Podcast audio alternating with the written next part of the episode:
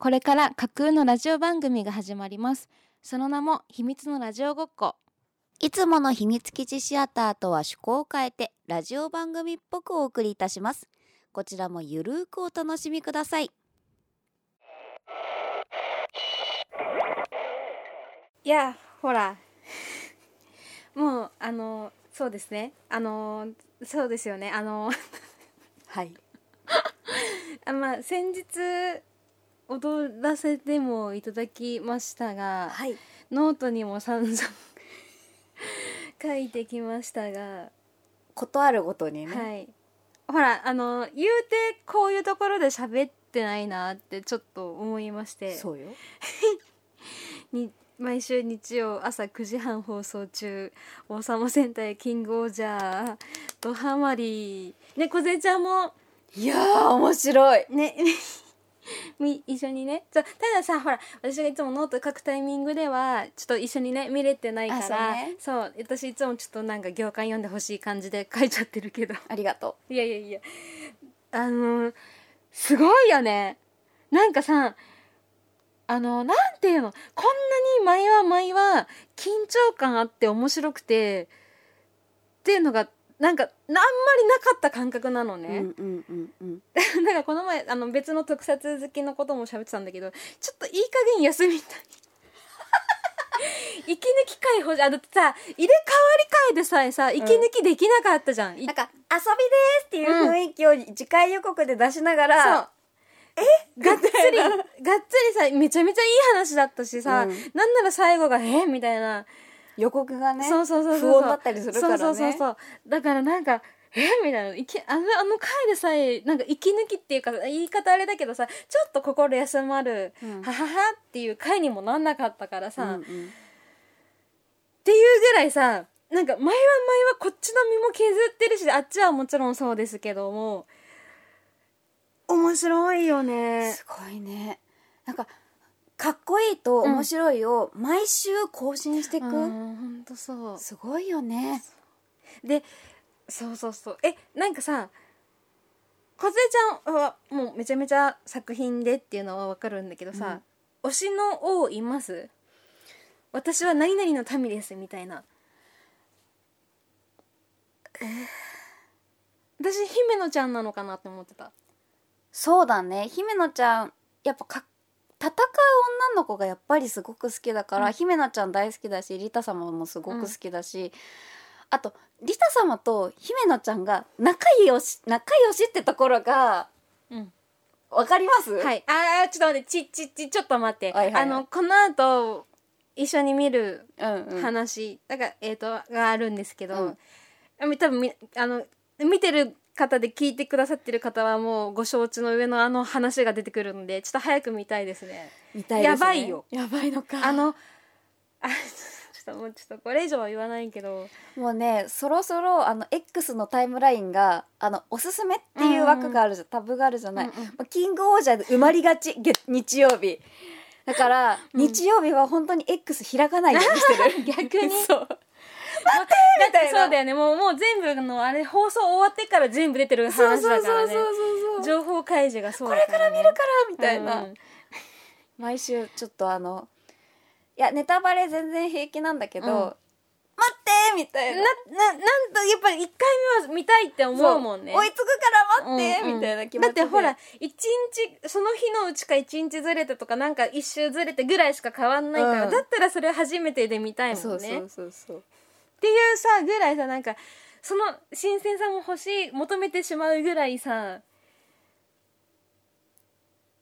面白いよね。なんかかっこいい全員が。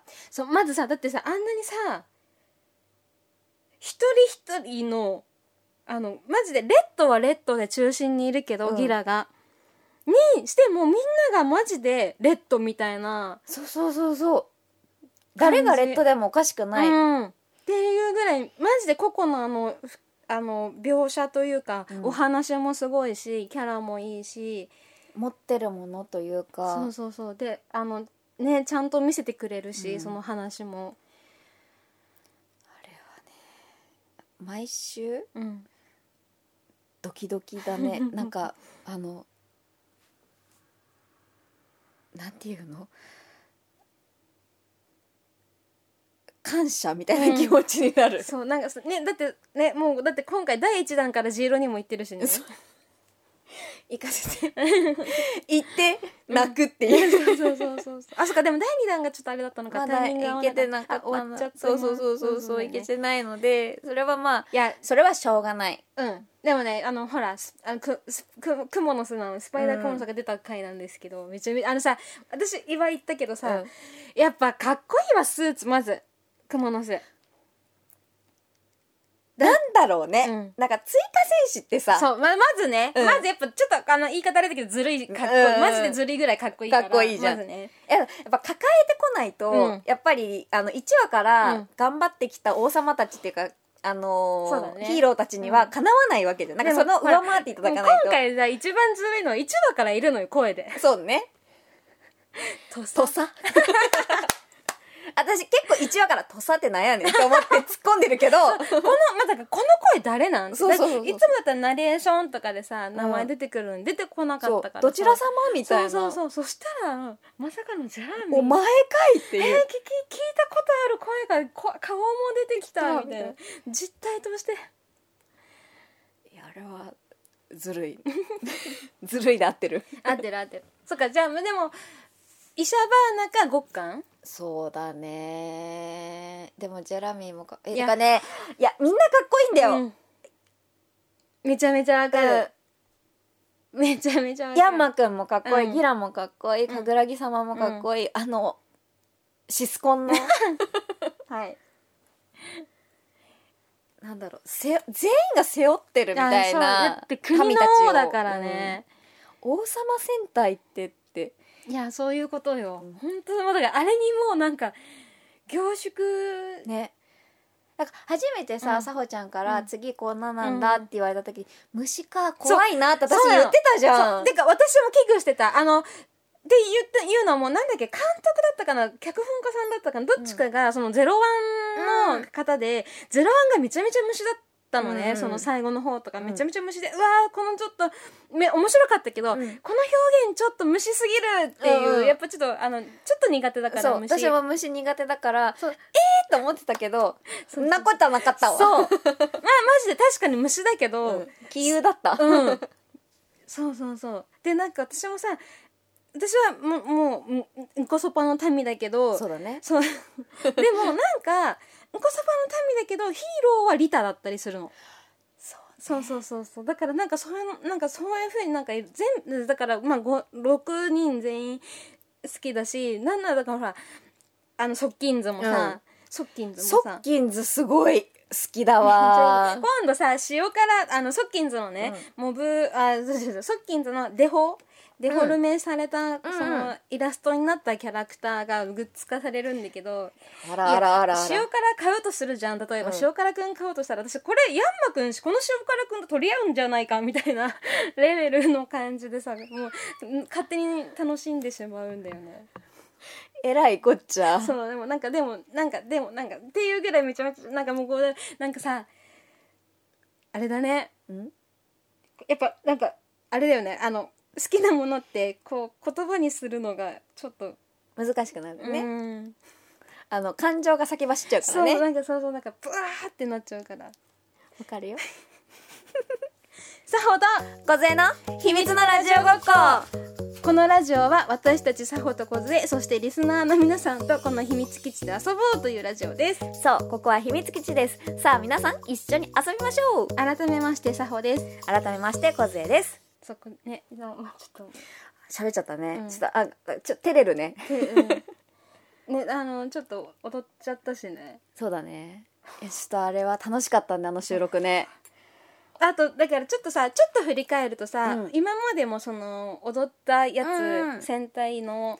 あったね。竜奏者キラメイジャー、えー、と全開ジャーどんぶら。ドンブラはねああそっか。の原ちゃんとの方に上げていただいて。そうそうそう。あそうか。こっちでは配信してないのか。そうハンバーグラーメンさんとあのうんうんコラボしうんて一日かけて練習して。であと4人で踊ったのがね楽しかったね。めちゃめちゃ楽しかったなってだからさそのさ振り返るとさどっちかっていうと前回どんぶらがめちゃめちゃちょっとダンスがむずでめっちゃ頑張った。悲しかったからのちょっと優しくなって、ねみんなで踊れ踊り、踊れるっていうのでやったからちょっと詳しくはあ詳しくは？じゃないけど、なんかご覧いただければ。嬉しいです、うん。はい、ということでですけども、はい。なんと、まあ、今回特別版とは銘打ってます。本あラジオごっこ特別版とははい。銘打ってます、あででじゃあ今言うと一つのコーナーにだけに特化したものなんですけれどもね？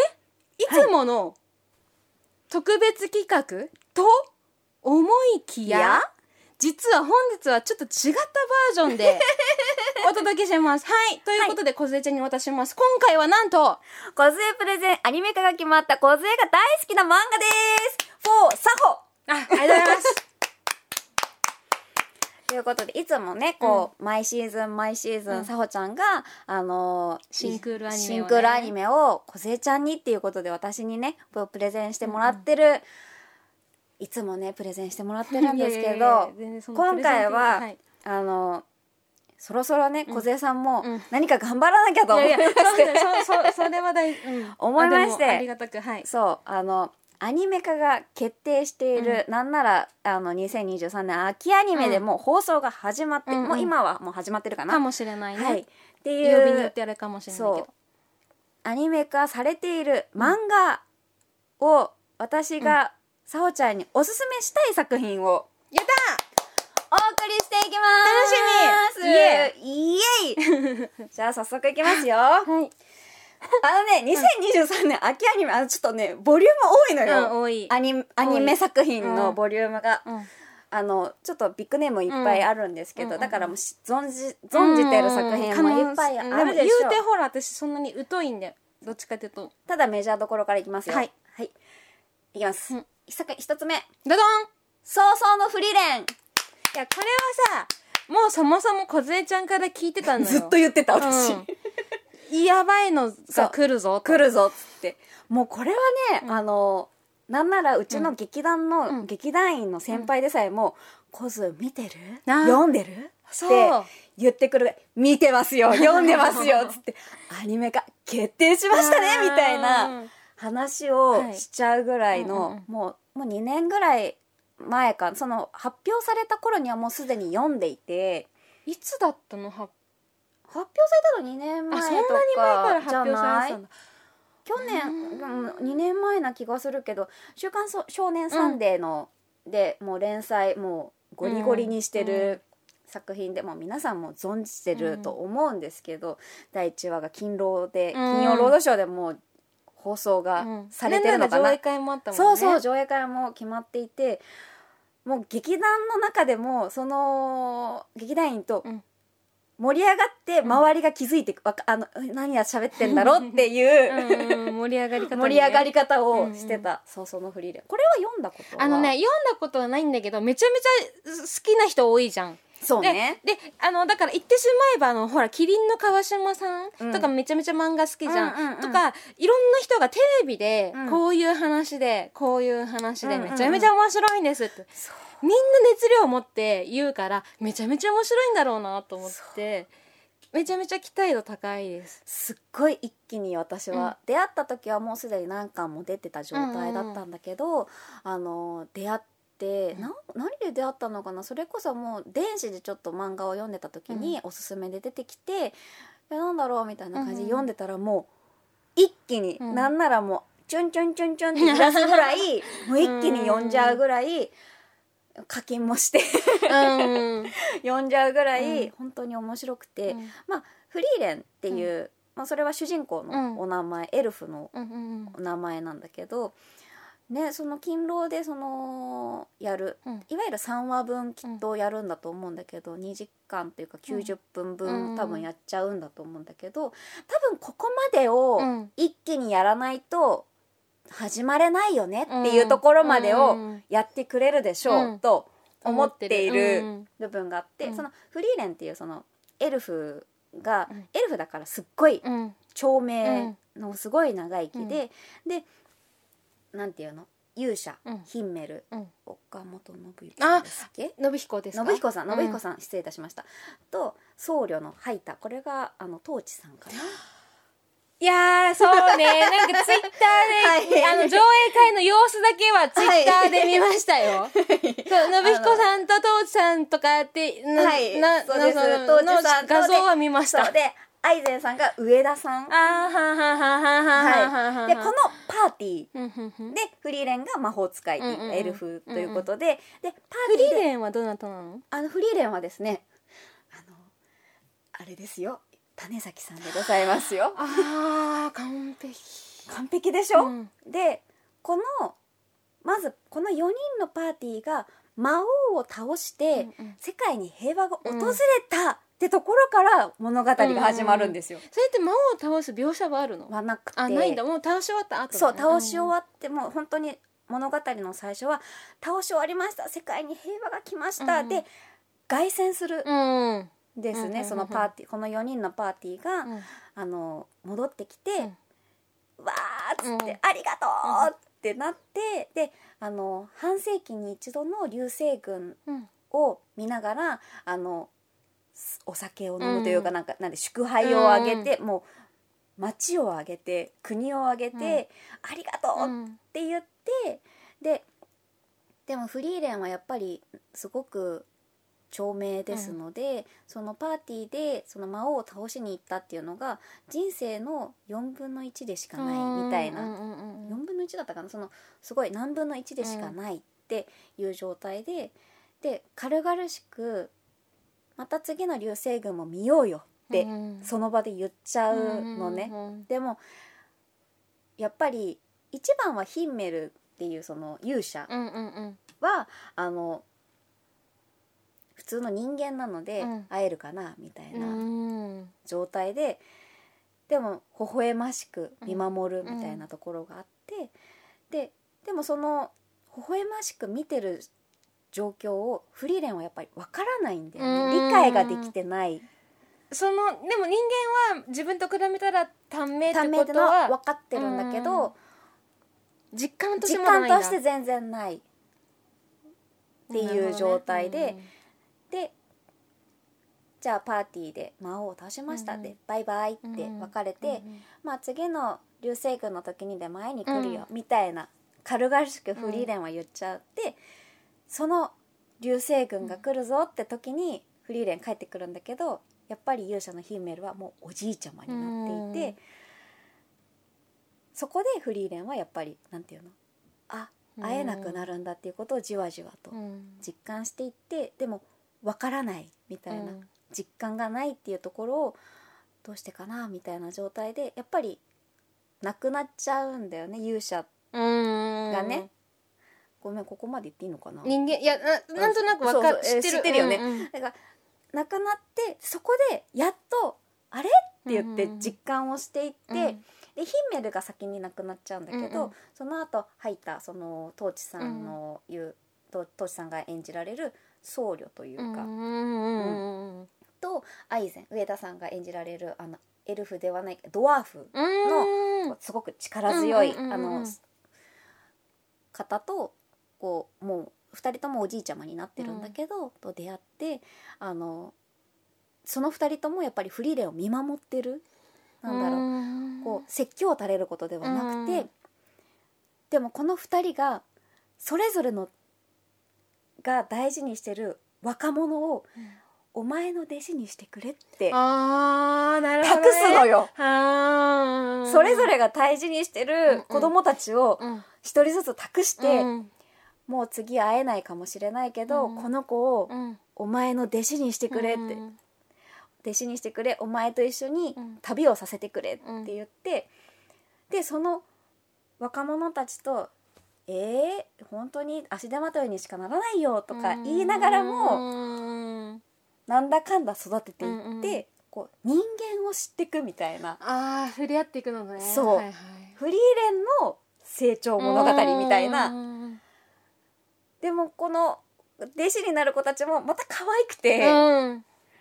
だからちょっとすれてたりとかあなんかすごく素直なんだけど、うんうなんかこう出自がちょっとうん繊細孤児の子だったりとうか、ん僕は弱いんですっていう。うん。勇者になりうるパワーとか持ってるんだけど、うん僕は弱いから、うん。もう臆病者なんですうんっていううちにこもっちゃっちゃってるんだけど、絶対に引かないっていう、うん。引かないひ引いてはいけない時を絶対引かないっていう、ん。なんか覚悟を持ってる子みたいな、うん。それを見守っていくフリーレンのうん。お話なんだけど、もうこれが本当にねアニメ化ってなった時に、うん。もう何年続くのみたいな。今どれぐらい？えコミックで言ったら11巻ぐらいじゃないっけ？そうなんだ。違うっけ？11巻よ。そうそうそうそうそう。今の9月の時点で11巻す出てて。すぐじゃない？の？わかんないけど。わかんないけど。でもまあ1話の重みが重そうだしな。そう。だからでも結構この弟子にしてよとか、一緒に旅に連れてってくれよっていう彼らと出会うまでが結構スピーディーなので、うん。だから多分予想としてはその1話のその金金曜ロードショーで放送される分には多分今までのパーティーのメンツとうのん。出会いだったりとかそのバイバイって別れて改めて年を経てうん。フリーレンだけは若いままで。うんでも後の3人はおじいちゃまになった状態で出会って、次会えるのかなみたいな状態でバイバイするんだろうなそこまで行くんだろうな、でもそこまでを1話で一気にやってくれるっていうのはめちゃくちゃ熱いなと思って、っうん推しの子じゃないけどね。あそうそうそうそう。うんていう気持ちですごく楽しみにしている作品です。はい。い、や私もこれはめちゃめちゃなんか見たい。見ていただきたい、うんうん見れる。みもむと、ねもうすぐ。もう、んもう見れるのねで、見ていただきたいですね。はい。次！ドドン。薬屋の独り言。あこれもさだってあれ？そもそもあれアニメ化の前からさアニメ化決まってから聞いたんだっけ？なんかめちゃめちゃ好きな。アニメ化の前から私漫画ずっと おすすめ。あそっかそっかそっかそうだそっかそっかそっか2種類あるって。そう。うん。あのもともとこれあのラノベ、うん。あの小説になろうっていんうんううん。サイトがあって、で私はこれを初めて知ったのは私のいとこうがん。小説大好きでラノベ大好きでっていう子が「あの筆ちゃんこれ知ってる?」っつって。小説になろうっていうサイトで読めるんだけど、うん。つって。私は小説は読んだことないんだけど、うんあのその時点でもう漫画が出てて、うん。スクエネスクエア・エニックス版と、あの小学館版で出ていて、あの原作は同じでキャラで、うん。キャラでも一緒なんだけど漫画の作家さんが違うっていう、ん。なんかすごいよね。今そういうの多いよね、うん。なんか最近増えてるうん印象としては、でもアニメの方は、あの小説がやっぱり原作らしくて、漫画ではないらしい、えそのキャラでさキャラでは変わっってないらしい。で多分アニメ化になった時にキャラデが確かちょっと違うはず、まあ会社の人になるもんね。あそうそうそうそう。ってなってるんだけどそうですね。この話もスクエニ版も小学館版も 読んでるんだけど、ううんちの弟も大好きで、うん。違いとしてはスクエニ版は可愛い。うんうんうんうん。あのだまあうん。うんうんうん。わかる、うん。あの雑誌のこうす机にを想像すればいいんでしょ？そうそうそうそう。可愛くて女子も可愛くてみたいな、うんで小学館版はなんかなんていうの？謎解きにうん。うんあもともとミステリーの話なので、うんうん謎解きに重,、重点を置いてて、あのもちろん可愛いんだけど、うん。なんかスクエニと比べると、うんうん。なんか少年誌って感じ、でやっぱそれぞれの特性を生かしたそうそうそうそうそうあれになってるわけってなってて、あのがっつりミステリーの方がいいですって言ったら小学館の方が、って感じかな、印象的にはね、でもどっちも面白い、抑えるところは確実に抑えてあるので、話としてはあのマオマオ。うん。もうこれはあの結城葵さんうん。がご担当されるんですけど、ちょくちょく聞いてるからね。そうマオマオちゃんはあの大好きなマオマオちゃんがいるんだけど、そのマオマオちゃんがあのお父さん、うん。あの養子に入っていて、うん。あのお医者様をやってらっしゃるんだけどあの花街えー、となんていうの？春を売るエリア？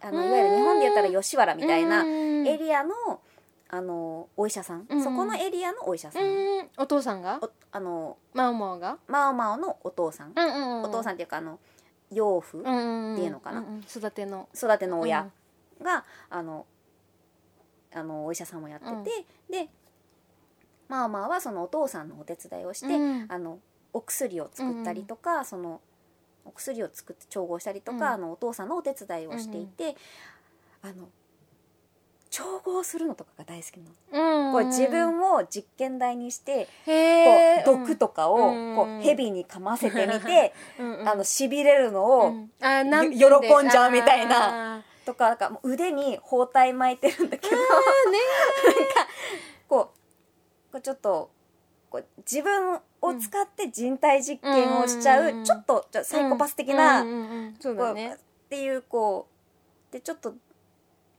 自分をが死ん殺されるのであれば毒殺がいいみたいな、はいはいとかあとはなんていうの？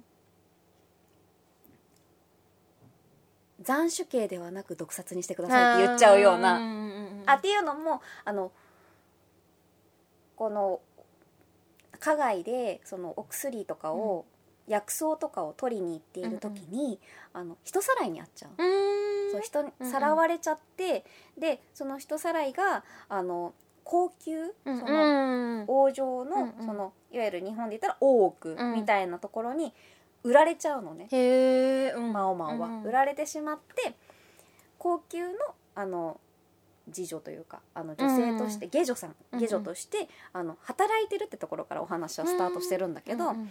あの下女としてもういわゆる2年間の任期をうん経れば、あの高級を出ることができる。うん。だから2年はもういいやっつって、うん。賢い子だから、うん。里い子だからもう目立たずうん。何もせずもう任務を終えて、家に帰ろうっつって。うんうんで淡々とこう、暮らしてるんだけどやっぱり賢いから、うん。そのやっぱお父さんがお医者さんっていうのもあって、うん。字が読める字が書ける。っうん。ていう時点で下女の人たちってその人さらいで売られてきたのももちろんあるけど自分たちの村が貧しいから、うん。あの売られていったとか、うん。お家が貧しいからうん。売られて働いてるっていうような女の子たちもいっぱいいて、そういう子たちはも読み書きができないとか、言われたことしかできない、うん。記号しかわからないうんみたいなところで働いていてその中に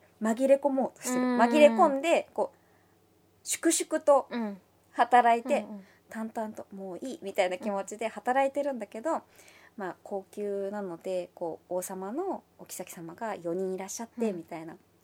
こういろいろトラブルが起きるわけですよ。こううん派閥があり、うんあー派閥がうん。暗殺なんちゃらがあったりとか、毒盛られたりだとかみたいなのがこう勃発していく中で、なんでわかんねえんだよって言ってマオマオが里いから、うん。わかんねえのかよこんなのみたいな感じうん。うんうんで、あのは賢いから働いちゃう頭が働いちゃって、動いちゃうそう動いちゃうの。であのー玉葉さんっていう、その王妃様のお一人の、に対して「あなたが今体調が悪いのがこれが原因ですよ」って、うん。お子さんが体調悪いのはこれが原因ですよっていうのをこうしれっとうん。自分の下着っていうのかな？をビリって破いてそこに、うん。あの草の液を使ってこれですって言ってこうスッて入れるんだけどそれを玉葉さんはあの信じてうん。その通りにしたらうん子供が体調悪かったのが治る、うん。でももう一人王妃様いらっしゃるんだけどその人はそれを信じないでうん。子供が亡くなっちゃう、ん。でもなんでだなんでこれが分かったんだっていうところで、親って気づいたのが仁子さんっていううん。宦官、うん。えっ、とね宦官って言ってえっ、と感じうんあの高高級のその大奥の中で男性たちももちろん働いてるんだけど男性たちは、まあ、いわゆる男性の象徴を切られた状態で働いてるっていうのが宦官っていうんだけど、うんその中の一人に仁子様っていう、いんわゆるマオマオと一緒にあの、うんもう一人の主人公みたいな、うんまあ、お声を担当されるのが大塚武雄さん。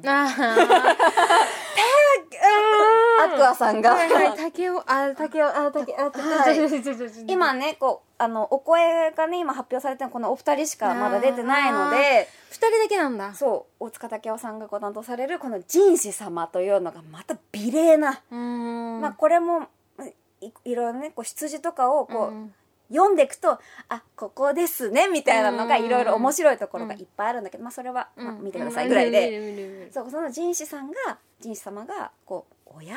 うんうん。誰だこんなことをするのは」うんって言って、あマオの子ではマオに目をつけうん。て、ちょっと一つなんていうの？試験試験みたいな。試験みたいな、うんなんていうの？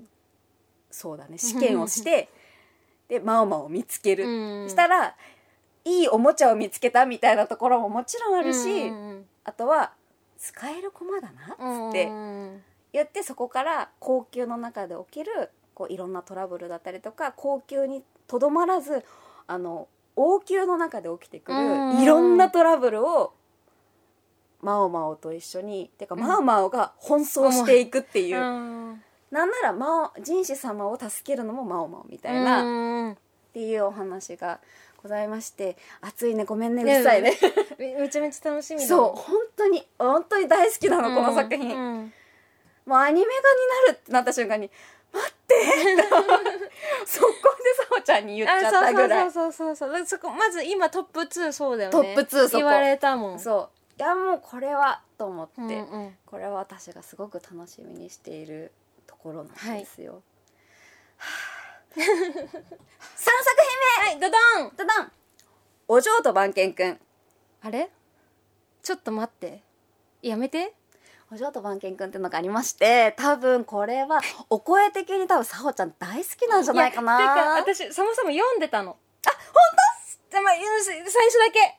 12巻だけど読んでてあれさ勝手にね CV 梅ちゃんあ梅原さん。で CV 梅原さんで読んでたのだからでアニメ化になりますって時にえー、アニメ化か？絵もただ綺麗だしさ楽しみだな、ふーんって思っててさ。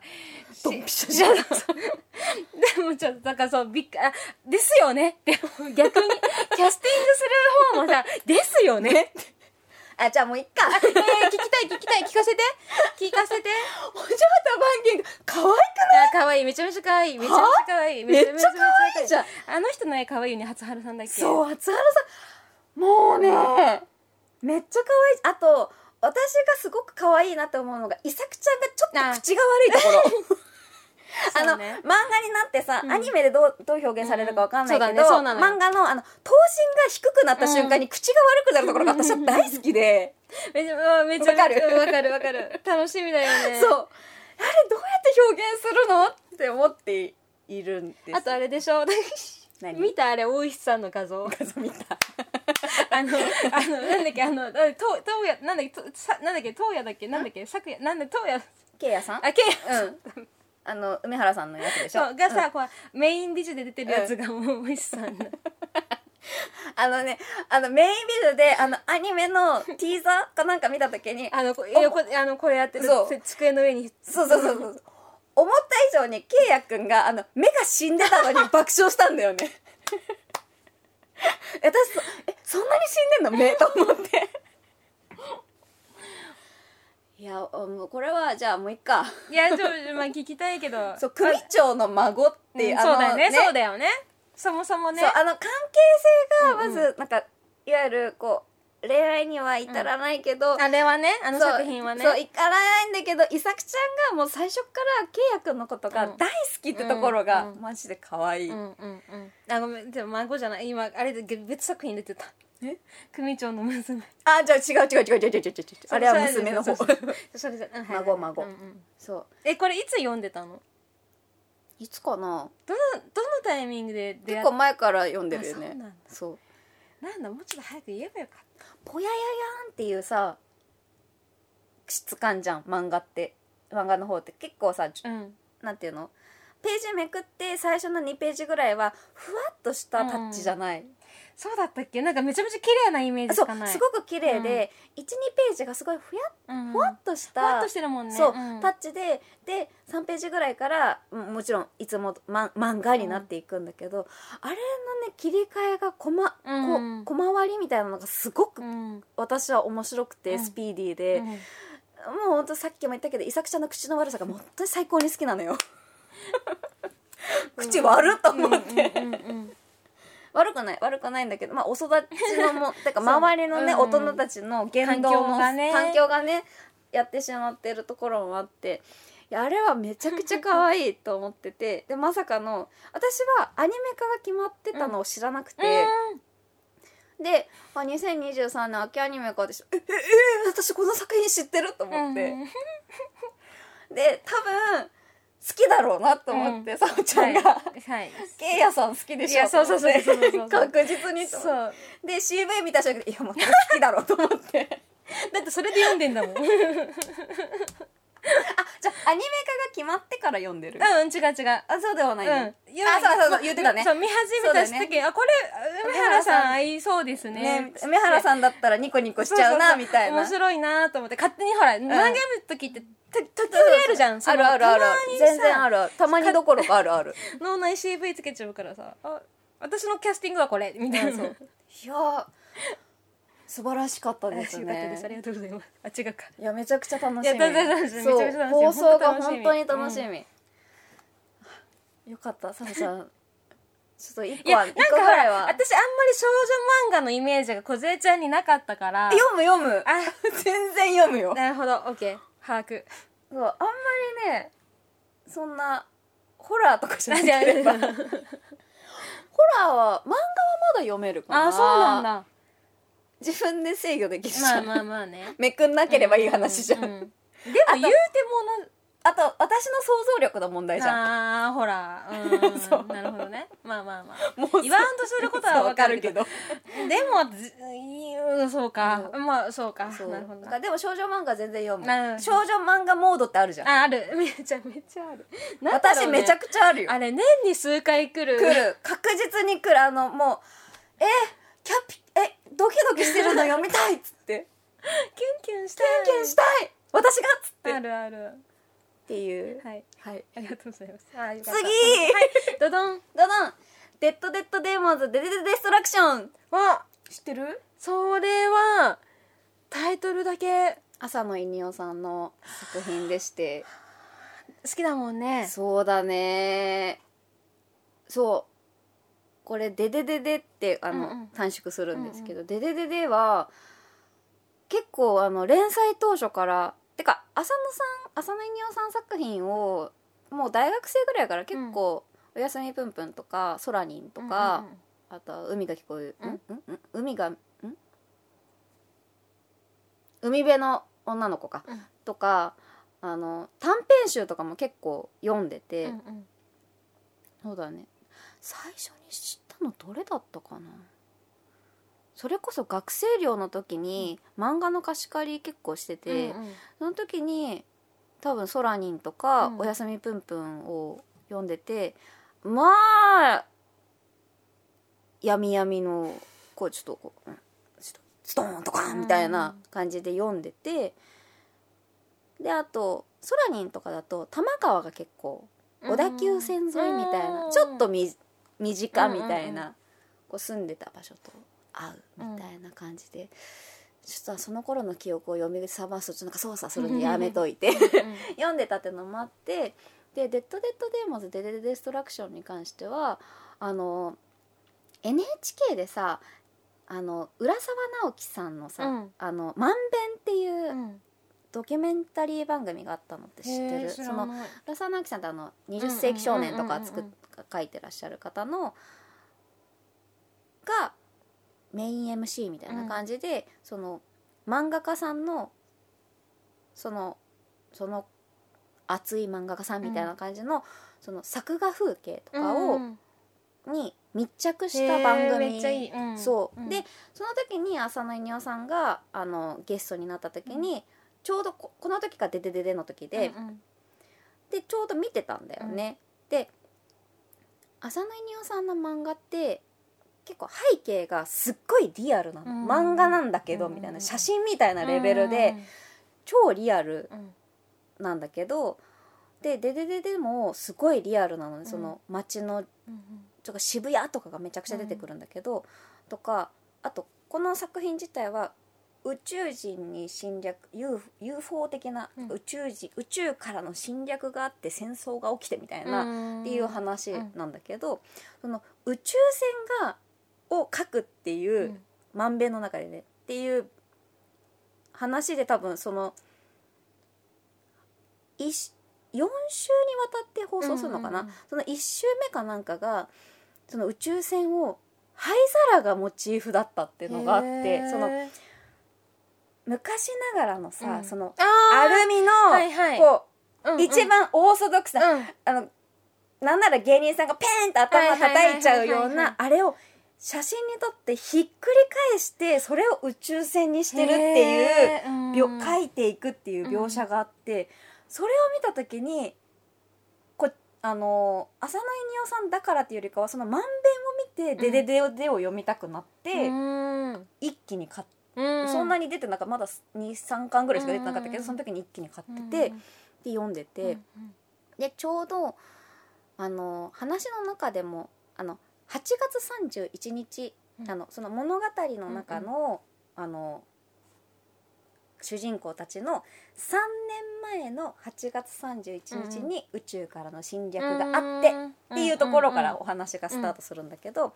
ちょうどやっぱりあの日本でも311があってとか、その放射線がどうのこうのみたいなのがあって、なんかそういうのがすっごいなんていうの比喩じゃないけど、うん。すごいあってあの宇宙船が来ましたミサイル撃ちましたこういうへあの兵器を使いました、だから今 A 線あのアルファベットの A ね、うん。A 線っていうものが今降り注いでいます、うん。だからあの食べ物とか野菜とかがうん。汚染されているみたいな、うんで主人公のお母さんとかは沖縄から取り寄せた無農薬の無無汚染のお野菜で作ったお食事ですみたいなのとかをすごいその頃とかやっぱセンシセンシティブじゃないけどタイムリーだったの？タイすごくタイムリーに書かれてて今読んでもすごく通ずるものがめちゃくちゃあってもう漢本うん全部終わっていてあの来年の春劇場アニメになるああそうえ？前編後編に分かれて劇場アニメなんだ。劇場アニメなんでそれ言ってなかった。劇場アニメに。うんうんうん。っていうのが決まっていて、うんシリーズ構成があの吉田玲子さん。来ちゃった。なんですよ「たまこマーケット」とか「バイオレット・エヴァーガーデン」で「平家物語」いろいろそうですね。ののんびより多分お世話になってると思うんですけど、うんうん。あまたあまた。まだ全然あのその辺、うんスタッフ勢しかうん。まだあ発表されていないんですけど。来年なのに。はい。来年のいつとも出てないんですそうね2024年うん。春みたいなことしか言ってない。あでも春なんだね。春っていつみたいな。もうすぐじゃん。すぐじゃんって思っていて、うん。うんアニメかみたいな、うん。なんか浅野いにお作品って実写化っていうイメージがすごく強いじゃない、うんうんうんうん空にもそうだしね。うん。海辺の女の子もそうだし、霊楽もそうだし、うんうん。そうなんか私的には実写化されるとうん生々しくて ふーってなったりそれちょっとすごく楽しい。え可愛くない？可愛くない？可愛い。え可愛い。ええ可愛くない？てかもうさなんかうんうん。いいでしょう。めちゃめちゃいい。一緒に見に行きうんませんか、行きたいです行ってくれ。行けます行けます。そう前後編で分かれて、うんうん。あの劇場公開されるうんうん予定なので、すごく楽しみにしていて、2020年春。2024年ね。春。春。アニメです、はい。楽し次、みはいドドン。ドドン。魔道具師ダリアはうつむかない。うーん。これはあのつい最近アニメ化っていうのが発あ出たんだ。表された。まだ全然何もそれわからない。だけ？アニメ化が決まりましたよっていうやつ、ね、っていうだけでこれずっと読んでたの。あそうなんだ。そう。これも小説になろうのああの、いわゆるラノベからの、私は漫画から漫画からスタートしてるんだけど、あのいわゆる転生ものうん。であの OL をしていた女の子が、あの過労死をしてしまって、うんうんそう転生したらその魔道具とか魔法があるいわゆる世界にうん。転生をして、うん。あのダリアっていう名前で働生きていくうん。お話なんだけど、あの OL 時代その前世の時に、こういろいろ先輩がの当たりがきつかったりとか、その上司のセクハラがすごかったりとか、うんちょっとブラックみたいな。ブラすごくブラックな現場で、すでもすごく真面目に働いてるんだけどす自分の好きっていうこれが好きとかいう俺が嫌だっていうのが絶対言えなくてずーっとうつむいちゃって、うんうん。でずーっとパソコンにもこうなった状態で突っ伏して死んじゃったっていううん。女の子が転生して「もううつむかないぞ!」って言っうん。て決めて、うんうん。あの生きていく話なんだけど、その前世の記憶があるからあのお風呂はガスでうんうん。お湯がすぐ出るとか、あの朝顔を冷たい水で洗わなくていいとか、うん。ドライヤーがあるとか、うんうん。っていういわゆる電化製品っていう記憶がめちゃくちゃあるじゃない、生活に、うん。を便利にする。うん。したらダリアのお父さんは魔道具師さんなのね、で結構名を馳せてる、あの魔道具師さんなんだけどお母さんはちょっともう違う男の人を好きになって、うん。こういなくなっちゃってて、うんうん。でもお父さんはダリアをちゃんと引き取って、うん。あのすごい親バカなんだけど、うん。ベタベタにうん。育てていくっていう、ででもダリアの「これをしてほしいの」って顔はお湯で洗いたい、うん。冷たい水で洗いたくないとか、あのお風呂はあったかいお湯で入りたいうんみたいな、すぐに出してほしいみたいな、うん。シャワーが欲しいみたいな、そういうわがままをなんていうの？こに応えていって、うん。お父さんは窓口としてうん。こう名を馳せていくみたいなのもありつつでも窓口としてもダリアはやっぱり才能を持っていて、うん。お父さんと一緒にあのドライヤーが作りたいって言って、うんあのお父さんと一緒に研究して。ドライヤーを作って、でもその時はダリアはまだ子供だから、あのいわゆる今で言ったら著作権だったりとか、商標登録みたいなのをっていうシステムがあるんだけど、うん。それはお父さんの名前で登録されてるんだけどドライヤーを作ったのはダリアがいたからっていうような状態でこうもう窓口になるんだっていう状態でそれ以外興味ありませんみたいな、あの 恋愛とかね、うん。そういうのもうん興味なく。興味なく生活してて、うん。魔道魔道具にしか興味がないっていうところに対して、お父さんも大丈夫かなって思いながら 心配になりながらもこうでも好きなことをこううん。どんどんやらせていって、でお父さんも一緒になってぱ研究しうん。派研究職派だっていうので、なので一緒に徹夜しちゃったりとかしちゃうお父さんなんだけど、いい親いい親子なんだけどまあいろいろ紆余曲折あり、うん。お父様がやっと亡くなってしまったりとか、こうちょっと過労で倒れてしまったりとか、あの婚約者さんに婚約者さんも生まれてきた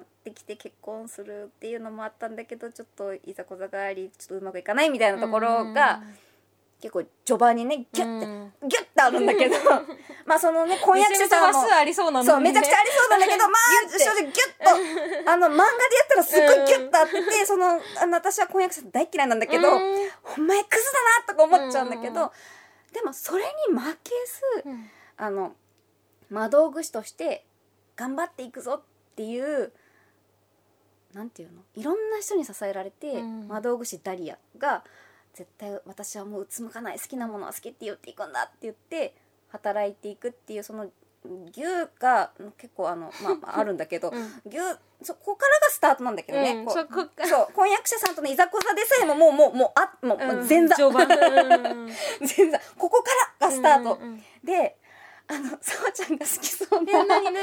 キャラがダリアを、うん。いやのことを主人公でね。主人公のダリアちゃんをを大切にしてくれるうん。騎士様が現れるんですけどもビジュアルももう出てるんだよね。出てるんうん、え次いつ放送あこれはまだ全然決まってないの。あアニメ化ですってことね。でそうもうババンって情報だけ出たってことそうこの前の8月28日ぐらいにアニメ化決定っつって。なるほど。そうそう。えちょっとちょうだい？ちょっとちょうだい？そうこれがあのボルフレード・スカルファロットっていう、うん。もうはい本当にふんふんかっこいうんい騎士様がいらっしゃって、はいあのそう貴族なんですけど、四男坊でして、ちょっとあの え？でもね あの彼ま伸ばすじゃん。もそう彼彼はね ったいぶるやん。彼はねすごくあの美しいんですよ、はい、美しいかっこいいの、うん、で目麗しい。耳麗しくて、なんならちょっと目目がすごく特殊で、その目に引き寄せられて逆難をめちゃくちゃされる。のうん。街をまっすぐ歩けうない、ん。だから女の人のことを信用できないし、うん。もう恋愛に恋愛なんてみたいな、見れないね。見れないですみたいな状態なんだけどその目をうんはい。あの目がねちょうだいね。そそ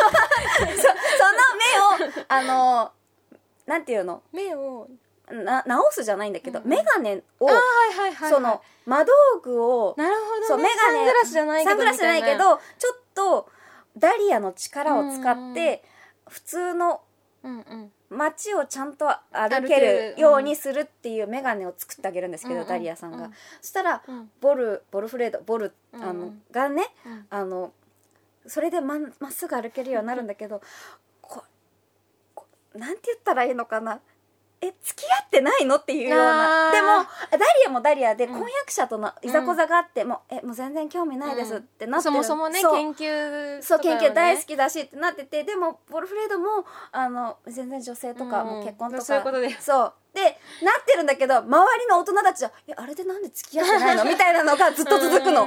でもビジュアルが絶対好きなの。あーやだ。黒髪で長身やでだであのあ眼鏡かけちゃうんでしょ。眼鏡かけちゃうのしかもダリアからもらうんでしそう。ょやだ。好き。そうす多分きっと好きだと思うんだ。もうこれは好きだと。うん。今の情報だけです。よ本当に。であとねこの作品の何がいいって、うん。周りのダリアを支えてる大人たちがマジでかっこいいのよ、そこなんだろうね。そう。でお父さんが全部、実はうんうん。亡くなる前に全部根回ししてるの、ううん。ちは娘しかいないっつって、なんか仮を作るのが好き趣味のお父さんで、うん。仮を作ってそれをあの黙らせなんていうの秘密にさせるっていうのが趣味って、いいお父さんですね。いいお父さんでしょ？そううちの娘がもし何か頼った時はその時には助けてやってくれよ、でももし頼らなかったらもうこれはこれで忘れてくれ、うん。この借りはなしさとかいうのを、うん。うん。いろんな人に借りを作ってんの、貸しを作ってるのか、うん。貸しを作っててね貸しを作っててみんなは借りがあるからさとか言いながら、でダリアをみん,、うん。みんなが助けていくのね、うん。この大人たちがマジでかっこいい、うん。そこに私物語が好きで、うん。読んでいてしたらアニメ化決定ってなった時 いつまでも待ちますって言って。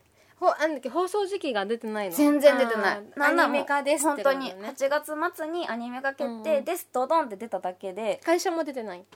出てたかな。でもホームページの1ページ目しか出てない。ああなるほどね。じゃあじゃあまだかそうまだまだですよ、うんうんうん。楽しみだね。楽しみなんです。だからぜひ見ていただきたい、はい。と思っております。はい。以上。ごめん長々と喋ってしまった。やいやそんな全然熱いよ。ありがとうございます。いや私逆に一個だけあります。あどうぞ。あまあこれはもうもうこぜちゃんも知ってるんだけどあの近くに迫ってきたんだので改めて 駒田あこれは映画ですね、うん。もう決まってるやつです。もうすぐです。駒田蒸留所へようこそ。これもう前よりけんかった。あ早っ。OK PA さんのお仕事アニメです、絶対あのさほちゃんと見に行くだろううなん。と思って、楽しみですねっていう話だけしたしたかっためです、ちゃくちゃ楽しみ。めちゃくちゃ楽しみ。っていう話で。ありがとうございました。あーごめんね。長々と。え全然？喋っちゃいました。全次然のコーナーは。じゃあ早い早い早い。さほと小杖の秘密のラジオごっこ。はい、次のコーナーは、実は流れている BGM です。本日は、もうこれはあれですよ。現在絶賛上映中になるのかな？はい映画「アリスとテレスの幻工場」の主題歌。我らのマリさん。マリ様あのの主題歌。ああ我らのマリさんの主題歌じゃない。かかる場所が間違っちゃう。アリストテレスの幻工場の主題歌。中島みゆきさんで心音が実は流れております。ということで改めてお聴きください。中島みゆきさんで心音。中島みゆきさんで新音でした。これねまだ一緒には見れてないけど,、もう見てるからねお互いね。そうねなねまだ上映中だからねあの深くは言えないけど。私はうん。本当にもうノートでも書いたけど、うん。岡田真理作品を初めてうん。リアルタイムでうん。劇場で見れてるのが本当に幸せ、うん。本当にありがとう教えてくいやれていやいや出会えてよかったって映画館で本当に思った、うん。あと何回でも見たい。そうですね。いやマジ岡田まり200%とはよく言ったもんだなという。本当に。やばなんかフルボッコにされた気持ち。映画館で。ボッコボコに殴られた。なんかマジあとさだから東地さんの言葉なくすやんでほら私ちょっとマウント取っちゃうけど。どうぞはーい。あのに私は2回行ってるけどその2回ともいわゆるなんかだからそのこあのマリさんが登壇されてらっしゃるイベントっていうかその上映試写上映っていうのかな、うん。とあの舞台挨拶、うん。その上映がさ私1回目のその試写上映っていうのがだからうん。その、あのーあれよえっとまえっとマッパ？あまあマッパのだから代表さんとマリさんうん。のあの話の日だったんだけど私ちょっとまだ違いその1回だからさこれねあれなのよ。完成前の話完成前のフィルムを見てるのよ。どこがどうってやるとちょっとうんって感じだけどあのっていうぐらい完成はされてたのよ。ただまだスタッフが頑張ってますって。あのもう本当に死者だったんだ。もうだってでも1週間となんだって一週間前よ。に一年そうでしょ？えだって私誘われたんだもん「小瀬ちゃん」っつって「ごめん無理だ」でも最後のその仕上げをマジでやってるところでで東地さんもさ私見に行く直前とかにつあのがやってるみたいなうん。言ってて、あれ？私今日見に行くんだけど違うやつだっけ？みたい私もツイート見てあれ？今日さおちゃん見に行くはずだけどなみたいな気持ちで見てたよ。なそしたらそのトークでお話で、そのマリさんとそのマッパさんの代表さんのトークで「いや実はまだやってるんです」みたいなそういうことだったんだ。ええと思って。すごいどえらいもん見たな、うん。いやなんかめちゃめちゃなんかそもそも私もマリさんをご本人を目の前にするのが初めてだったんで、うん。マジ神ご降臨だったから、ん。それでちょっとちょっと違う涙が作品とは違う。あの上映前トークだったんだけど、マジ神を目前にしちゃったから私ちょっとちょっと気分がおかしかった。私生きてるって LINE を送った気がする。そもそもさ終わった瞬間何も送れなかったからね、生きてるって送った気がする。だから写メだけ送られてきたんだっけ？そうだね。あの会場会場の。この縦看板というかもうポスターだけね。そうそう発表されてるものだったからあれだったけど、その会場に行きましたよ。だよっていうのだけ来て生きてるっつって送って何も返事が来ないっていう。ほぼほぼもう まあでも既読ついたから生きてんだろうなと思っほぼ行ってちゃってましたね、もうあれはなんかマジであのまず言けたこととマリさんを目の前にしたことと作品を見たっていうことでいっぱいいっぱいでしたね。なんか何の整理もできなかった、うん。あの日。あできないでしょう。だって劇場で見た後も、はあ、何見たんだろうって思ってたもん、うんうんうんうんだから早くもう一回見たいだった、マジでなんかどうしたものかみたいな。な んどうしたものか。そうそうそう。だね、そううん。あれ全部読んでから行った？あ私よもう買ってたじゃない本、読めなかった。うん。読み始めてたのよ、うん。読んでたんだけどもう途中でいや違う。私は映像作品としてあのやっぱり見たいって思っちゃって閉じちゃったんだよね、うん。せそれもそれで正解だと思う。そうだからちょっと今改めて2回見て改めて読んで私ももう一回読んでから行こうと思ってる。やっぱやっぱいやいやまあまあマリさん。すごかっうたん。武士って感じ。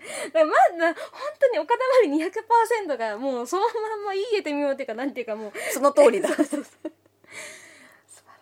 すごかったねということでそうだったんですか？はい、はい。ということでえっ、とお送りしてきました秘密のラジオごっこいかがでしたでしょうか？秘密のラジオごっこではお便りを大募集しております。この秘密のラジオごっこをアップした日のノートにコーナーの詳細を書いています。コーナー宛てでも大丈夫ですし普通のお便りでも何でもお待ちしております。詳しくは X をご確認いただくかノートや YouTube の、あのー概要欄をそれぞれご確認くださいこのラジオで一緒に遊びたいのでぜひお便り送ってください。それではまたこの秘密基地でお会いしましょう。さほと小勢でした。またね。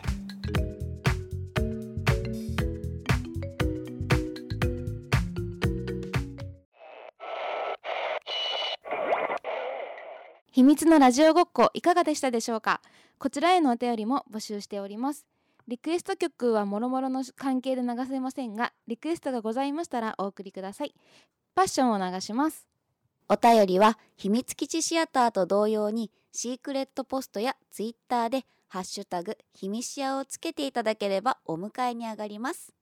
それではまたね